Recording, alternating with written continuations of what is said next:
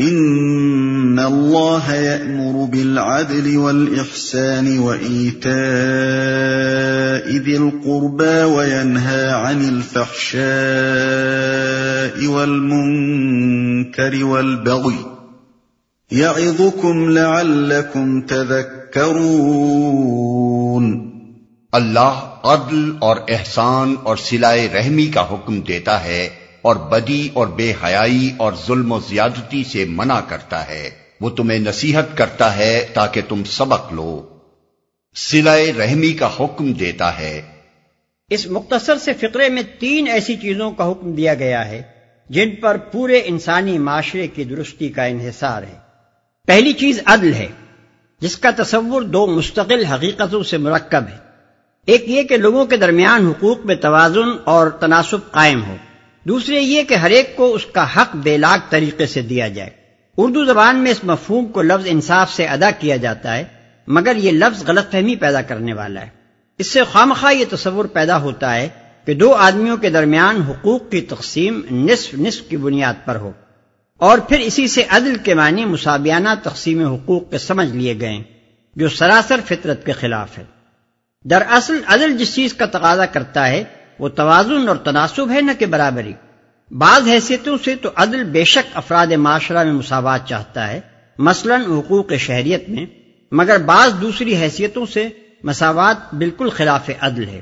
مثلا والدین اور اولاد کے درمیان معاشرتی و اخلاقی مساوات اور اعلیٰ درجے کی خدمات انجام دینے والوں اور کمتر درجے کی خدمت ادا کرنے والوں کے درمیان معاوضوں کی مساوات۔ بس اللہ تعالیٰ نے جس چیز کا حکم دیا ہے وہ حقوق میں مساوات نہیں بلکہ توازن و تناسب ہے۔ اور اس حکم کا تقاضا یہ ہے کہ ہر شخص کو اس کے اخلاقی، معاشرتی، معاشی، قانونی اور سیاسی و تمدنی حقوق پوری ایمانداری کے ساتھ ادا کیے جائیں۔ دوسری چیز احسان ہے، جس سے مراد ہے نیک برتاؤ، فیادانہ معاملہ، ہمدردانہ رویہ، رواداری، خوش خلقی، درگزر، باہمی مراعات، ایک دوسرے کا پاس و لحاظ دوسرے کو اس کے حق سے کچھ زیادہ دینا اور خود اپنے حق میں سے کچھ کم پر راضی ہو جانا، یہ عدل سے زائد ایک چیز ہے، جس کی اہمیت اجتماعی زندگی میں عدل سے بھی زیادہ ہے۔ عدل اگر معاشرے کی اساس ہے، تو احسان اس کا جمال اور اس کا کمال ہے۔ عدل اگر معاشرے کو ناگواریوں اور تلخیوں سے بچاتا ہے، تو احسان اس میں خوشگواریاں اور شیرینیاں پیدا کرتا ہے۔ کوئی معاشرہ صرف اس بنیاد پر کھڑا نہیں رہ سکتا کہ اس کا ہر فرد ہر وقت ناپ تول کر کے دیکھتا رہے کہ اس کا کیا حق ہے اور اسے وصول کر کے چھوڑے اور دوسرے کا کتنا حق ہے اور اسے بس اتنا ہی دے دے۔ ایسے ایک ٹھنڈے اور کھرے معاشرے میں کشمکش تو نہ ہوگی، مگر محبت اور شکر گزاری اور عالی ظرفی اور اشار و اخلاص و خیرخواہی کی قدروں سے وہ محروم رہے گا، جو دراصل زندگی میں لطف و حلاوت پیدا کرنے والی اور اجتماعی محاسن کو نشو و نما دینے والی قدریں۔ ہیں تیسری چیز جس کا اس آیت میں حکم دیا گیا ہے سل رحمی ہے، جو رشتہ داروں کے معاملے میں احسان کی ایک خاص صورت متعین کرتی ہے۔ اس کا مطلب صرف یہی نہیں ہے کہ آدمی اپنے رشتہ داروں کے ساتھ اچھا برتاؤ کرے اور خوشی اور غمی میں ان کا شریک حال ہو اور جائز حدود کے اندر ان کا حامی و مددگار بنے۔ بلکہ اس کے معنی یہ بھی ہیں کہ ہر صاحب استطاعت شخص اپنے مال پر صرف اپنی ذات اور اپنے بال بچوں ہی کے حقوق نہ سمجھے بلکہ اپنے رشتہ داروں کے حقوق بھی تسلیم کرے۔ شریعت الہی ہر خاندان کے خوشحال افراد کو اس امر کا ذمہ دار قرار دیتی ہے کہ وہ اپنے خاندان کے لوگوں کو بھوکا ننگا نہ چھوڑیں۔ اس کی نگاہ میں ایک معاشرے کی اس سے بدتر کوئی حالت نہیں ہے کہ اس کے اندر ایک شخص عیش کر رہا ہو اور اسی کے خاندان میں اس کے اپنے بھائی بند روٹی کپڑے تک کو محتاج ہوں۔ وہ خاندان کو معاشرے کا ایک اہم عنصر ترکیبی قرار دیتی ہے اور یہ اصول پیش کرتی ہے کہ ہر خاندان کے غریب افراد کا پہلا حق اپنے خاندان کے خوشحال افراد پر ہے۔ پھر دوسروں پر ان کے حقوق عائد ہوتے ہیں اور ہر خاندان کے خوشحال افراد پر پہلا حق ان کے اپنے غریب رشتہ داروں کا ہے۔ پھر دوسروں کے حقوق ان پر عائد ہوتے ہیں۔ یہی بات ہے جس کو نبی صلی اللہ علیہ وسلم نے اپنے مختلف ارشادات میں وضاحت کے ساتھ بیان فرمایا۔ چنانچہ متعدد احادیث میں اس کی تصریح ہے کہ آدمی کے اولین حقدار اس کے والدین، اس کے بیوی بچے اور اس کے بھائی بہن ہیں۔ پھر وہ جو ان کے بعد قریب تر ہوں اور پھر وہ جو ان کے بعد قریب تر ہوں۔ اور یہی اصول ہے جس کی بنا پر حضرت عمر رضی اللہ عنہ نے ایک یتیم بچے کے چچازاد بھائیوں کو مجبور کیا کہ وہ اس کی پرورش کے ذمہ دار ہوں۔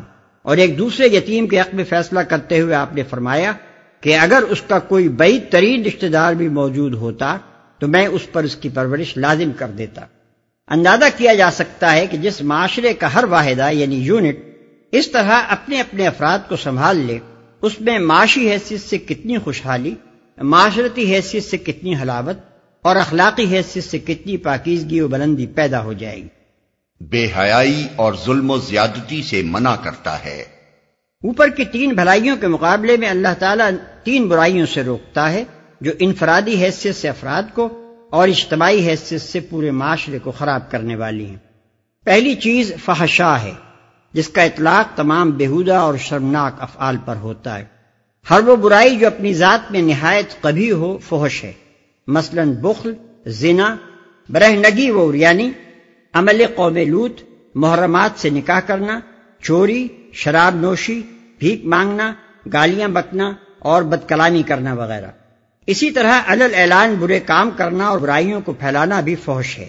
مثلا جھوٹا پروپیگنڈا، تہمت، تراشی پوشیدہ جرائم کی تشہیر، بدکاریوں پر ابھارنے والے افسانے اور ڈرامے اور فلم اریا تصاویر، عورتوں کا بند سمر کر منظر عام پر آنا، علل اعلان مردوں اور عورتوں کے درمیان اختلاط ہونا اور اسٹیج پر عورتوں کا ناچنا اور تھرکنا اور ناد و ادا کی نمائش کرنا وغیرہ۔ دوسری چیز منکر ہے، جس سے مراد ہر وہ برائی ہے جسے انسان بالعموم برا جانتے ہیں۔ ہمیشہ سے برا کہتے رہے ہیں اور تمام شرائع الہیہ نے جس سے منع کیا ہے۔ تیسری چیز بغی ہے، جس کے معنی ہے اپنی حد سے تجاوز کرنا اور دوسرے کے حقوق پر دسترازی کرنا۔ خواہ وہ حقوق خالق کے ہو یا مخلوق کے۔ وَأَوْفُوا بِعَهْدِ اللَّهِ إِذَا عَاهَدتُّمْ وَلَا تَنقُضُوا الْأَيْمَانَ بَعْدَ تَوْكِيدِهَا وَقَدْ جَعَلْتُمُ اللَّهَ عَلَيْكُمْ كَفِيلًا إِنَّ اللَّهَ يَعْلَمُ مَا تَفْعَلُونَ اللہ کے عہد کو پورا کرو، جبکہ تم نے اس سے کوئی عہد باندھا ہو، اور اپنی قسمیں پختہ کرنے کے بعد توڑ نہ ڈالو، جبکہ تم اللہ کو اپنے اوپر گواہ بنا چکے ہو۔ اللہ تمہارے سب افعال سے باخبر ہے۔ ولا تكونوا كالتي نقضت غزلها من بعد قوة أنكاثا تتخذون أيمانكم دخلا بينكم تتخذون أيمانكم دخلا بينكم أن تكون أمة هي أربى من أمة. إنما يبلوكم الله به وليبينن لكم يوم القيامة ما كنتم فيه تختلفون. تمہاری حالت اس عورت کسی نہ ہو جائے جس نے آپ ہی محنت سے سوت کاٹا اور پھر آپ ہی اسے ٹکڑے ٹکڑے کر ڈالا۔ تم اپنی قسموں کو آپس کے معاملات میں مکر و فریب کا ہتھیار بناتے ہو تاکہ ایک قوم دوسری قوم سے بڑھ کر فائدے حاصل کرے۔ حالانکہ اللہ اس عہد و پیمان کے ذریعے سے تم کو آزمائش میں ڈالتا ہے اور ضرور وہ قیامت کے روز تمہارے تمام اختلافات کی حقیقت تم پر کھول دے گا۔ اسے ٹکڑے ٹکڑے کر ڈالا۔ یہاں الگ ترتیب تین قسم کے معاہدوں کو ان کی اہمیت کے لحاظ سے الگ الگ بیان کر کے ان کی پابندی کا حکم دیا گیا ہے۔ ایک وہ عہد جو انسان نے خدا کے ساتھ باندھا ہو اور یہ اپنی اہمیت میں سب سے بڑھ کر ہے۔ دوسرا وہ عہد جو ایک انسان یا گروہ نے دوسرے انسان یا گروہ سے باندھا ہو اور اس پر اللہ کی قسم کھائی ہو یا کسی نہ کسی طور پر اللہ کا نام لے کر اپنے قول کی پختگی کا یقین دلایا ہو۔ یہ دوسرے درجے کی اہمیت رکھتا ہے۔ تیسرا وہ عہد و پیمان جو اللہ کا نام لیے بغیر کیا گیا ہو اس کی اہمیت اوپر کی دونوں قسموں کے بعد ہے۔ لیکن پابندی ان سب کی ضروری ہے اور خلاف ورزی ان میں سے کسی کی بھی روا نہیں ہے۔ تم کو آزمائش میں ڈالتا ہے۔ یہاں خصوصیت کے ساتھ عہد شکنی کی اس بدترین قسم پر ملامت کی گئی ہے جو دنیا میں سب سے بڑھ کر موجب فساد ہوتی ہے۔ اور جسے بڑے بڑے اونچے درجے کے لوگ بھی کار ثواب سمجھ کر کرتے اور اپنی قوم سے داد پاتے ہیں۔ قوموں اور گروہوں کی سیاسی، معاشی اور مذہبی کشمکش میں یہ آئے دن ہوتا رہتا ہے کہ ایک قوم کا لیڈر ایک وقت میں دوسری قوم سے ایک معاہدہ کرتا ہے اور دوسرے وقت میں محض اپنے قومی مفاد کی خاطر یا تو اسے علانیہ توڑ دیتا ہے یا در پردہ اس کی خلاف ورزی کر کے ناجائز فائدہ اٹھاتا ہے۔ یہ حرکتیں ایسے ایسے لوگ تک کر گزرتے ہیں جو اپنی ذاتی زندگی میں بڑے راست باز ہوتے ہیں۔ اور ان حرکتوں پر صرف یہی نہیں کہ ان کی پوری قوم میں سے ملامت کی کوئی آواز نہیں اٹھتی، بلکہ ہر طرف سے ان کی پیٹھ ٹھوکی جاتی ہے اور اس طرح کی چال بازیوں کو ڈپلومیسی کا کمال سمجھا جاتا ہے۔ اللہ تعالیٰ اس پر متنبع فرماتا ہے، ہر معاہدہ در اصل معاہدہ کرنے والے شخص اور قوم کے اخلاق و دیانت کی آزمائش ہے اور جو لوگ اس آزمائش میں ناکام ہوں گے، وہ اللہ کی عدالت میں مواخذے سے نہ بچ سکیں گے۔ اختلافات کی حقیقت تم پر کھول دے گا۔ یعنی یہ فیصلہ تو قیامت ہی کے روز ہوگا کہ جن اختلافات کی بنا پر تمہارے درمیان کشمکش برپا ہے، ان میں برسر حق کون ہے اور برسر باطل کون لیکن بہرحال خواہ کوئی سراسر حق پر ہی کیوں نہ ہو اور اس کا حریف بالکل گمراہ اور باطل پرست ہی کیوں نہ ہو، اس کے لیے یہ کسی طرح جائز نہیں ہو سکتا کہ وہ اپنے گمراہ حریف کے مقابلے میں عہد شکنی اور قزب و افطرا اور مکر و فریب کے ہتھیار استعمال کرے۔ اگر وہ ایسا کرے گا تو قیامت کے روز اللہ کے امتحان میں ناکام ثابت ہوگا۔ کیونکہ حق پرستی صرف نظریے اور مقصد ہی میں صداقت کا مطالبہ نہیں کرتی، طریقہ کار اور ذرائع میں بھی صداقت ہی چاہتی ہے۔ یہ بات خصوصیت کے ساتھ ان مذہبی گروہوں کی تنبیہ کے لیے فرمائی جا رہی ہے جو ہمیشہ اس غلط فہمی میں مبتلا رہے ہیں کہ ہم چونکہ خدا کے طرف دار ہیں اور ہمارا فریق مقابل خدا کا باغی ہے۔ اس لیے ہمیں حق پہنچتا ہے کہ اسے جس طریقے سے بھی ممکن ہو زک پہنچائیں۔ ہم پر ایسی کوئی پابندی نہیں ہے کہ خدا کے باغیوں کے ساتھ معاملہ کرنے میں بھی صداقت، امانت اور وفائے عہد کا لحاظ رکھیں۔ ٹھیک یہی بات تھی جو عرب کے یہودی کہا کرتے تھے کہ لیسا علینا فل امی نہ سبیل۔ یعنی مشرقین عرب کے معاملے میں ہم پر کوئی پابندی نہیں ہے۔ ان سے ہر طرح کی خیانت کی جا سکتی ہے، جس چال اور تدبیر سے بھی خدا کے پیاروں کا بھلا ہو اور کافروں کو زک پہنچے وہ بالکل روا ہے۔ اس پر کوئی مواخذہ نہ ہوگا۔ وَلَوْ شَاءَ اللَّهُ لَجَعَلَكُمْ أُمَّةً وَاحِدَةً وَلَكِنْ يُضِلُّ مَنْ يَشَاءُ وَيَهْدِي مَنْ يَشَاءُ وَلَتُسْأَلُنَّ عَمَّا كُنْتُمْ تَعْمَلُونَ اگر اللہ کی مشیت یہ ہوتی کہ تم میں کوئی اختلاف نہ ہو، تو وہ تم سب کو ایک ہی امت بنا دیتا۔ مگر وہ جسے چاہتا ہے گمراہی میں ڈالتا ہے، اور جسے چاہتا ہے راہ راست دکھا دیتا ہے۔ اور ضرور تم سے تمہارے اعمال کی باز پرس ہو کر رہے گی۔ ایک ہی امت بنا دیتا۔ یہ پچھلے مضمون کی مزید توضیع ہے۔ اس کا مطلب یہ ہے کہ اگر کوئی اپنے آپ کو اللہ کا طرفدار سمجھ کر بھلے اور برے ہر طریقے سے اپنے مذہب کو، جسے وہ خدائی مذہب سمجھ رہا ہے، فروغ دینے اور دوسرے مذاہب کو مٹا دینے کی کوشش کرتا ہے، تو اس کی یہ حرکت سراسر اللہ تعالیٰ کے منشا کے خلاف ہے۔ کیونکہ اگر اللہ کا منشا واقعی یہی ہوتا کہ انسان سے مذہبی اختلافات کا اختیار چھین لیا جائے اور چاروں ناچار سارے انسانوں کو ایک ہی مذہب کا پیرو بنا کر چھوڑا جائے، تو اس کے لیے اللہ کو اپنے نام نہاد طرفداروں کی اور ان کے ذلیل ہتھ کنڈوں سے مدد لینے کی کوئی حاجت نہ تھی۔ یہ کام تو وہ خود اپنی تخلیقی طاقت سے کر سکتا تھا۔ وہ سب کو مومن و فرما بردار پیدا کر دیتا اور کفر و معاشیت کی طاقت چھین لیتا۔ پھر کس کی مجال تھی؟ کہ ایمان و تعت کی راہ سے بال برابر بھی جنبش کر سکتا۔ راہ راست دکھا دیتا ہے۔ یعنی انسان کو اختیار و انتخاب کی آزادی اللہ نے خود ہی دی۔ اس لیے انسانوں کی راہیں دنیا میں مختلف ہیں۔ کوئی گمراہی کی طرف جانا چاہتا ہے اور اللہ اس کے لیے گمراہی کے اسباب ہموار کر دیتا ہے۔ اور کوئی راہ راست کا طالب ہوتا ہے اور اللہ اس کی ہدایت کا انتظام فرما دیتا ہے۔ ولا تتخذوا ايمانكم دخلا بينكم فتزل قدم بعد ثبوتها وتذوقوا السوء بما صددتم عن سبيل الله وتذوقوا السوء بما صددتم عن سبيل الله ولكم عذاب عظيم۔ اور اے مسلمانوں، تم اپنی قسموں کو آپس میں ایک دوسرے کو دھوکہ دینے کا ذریعہ نہ بنا لینا۔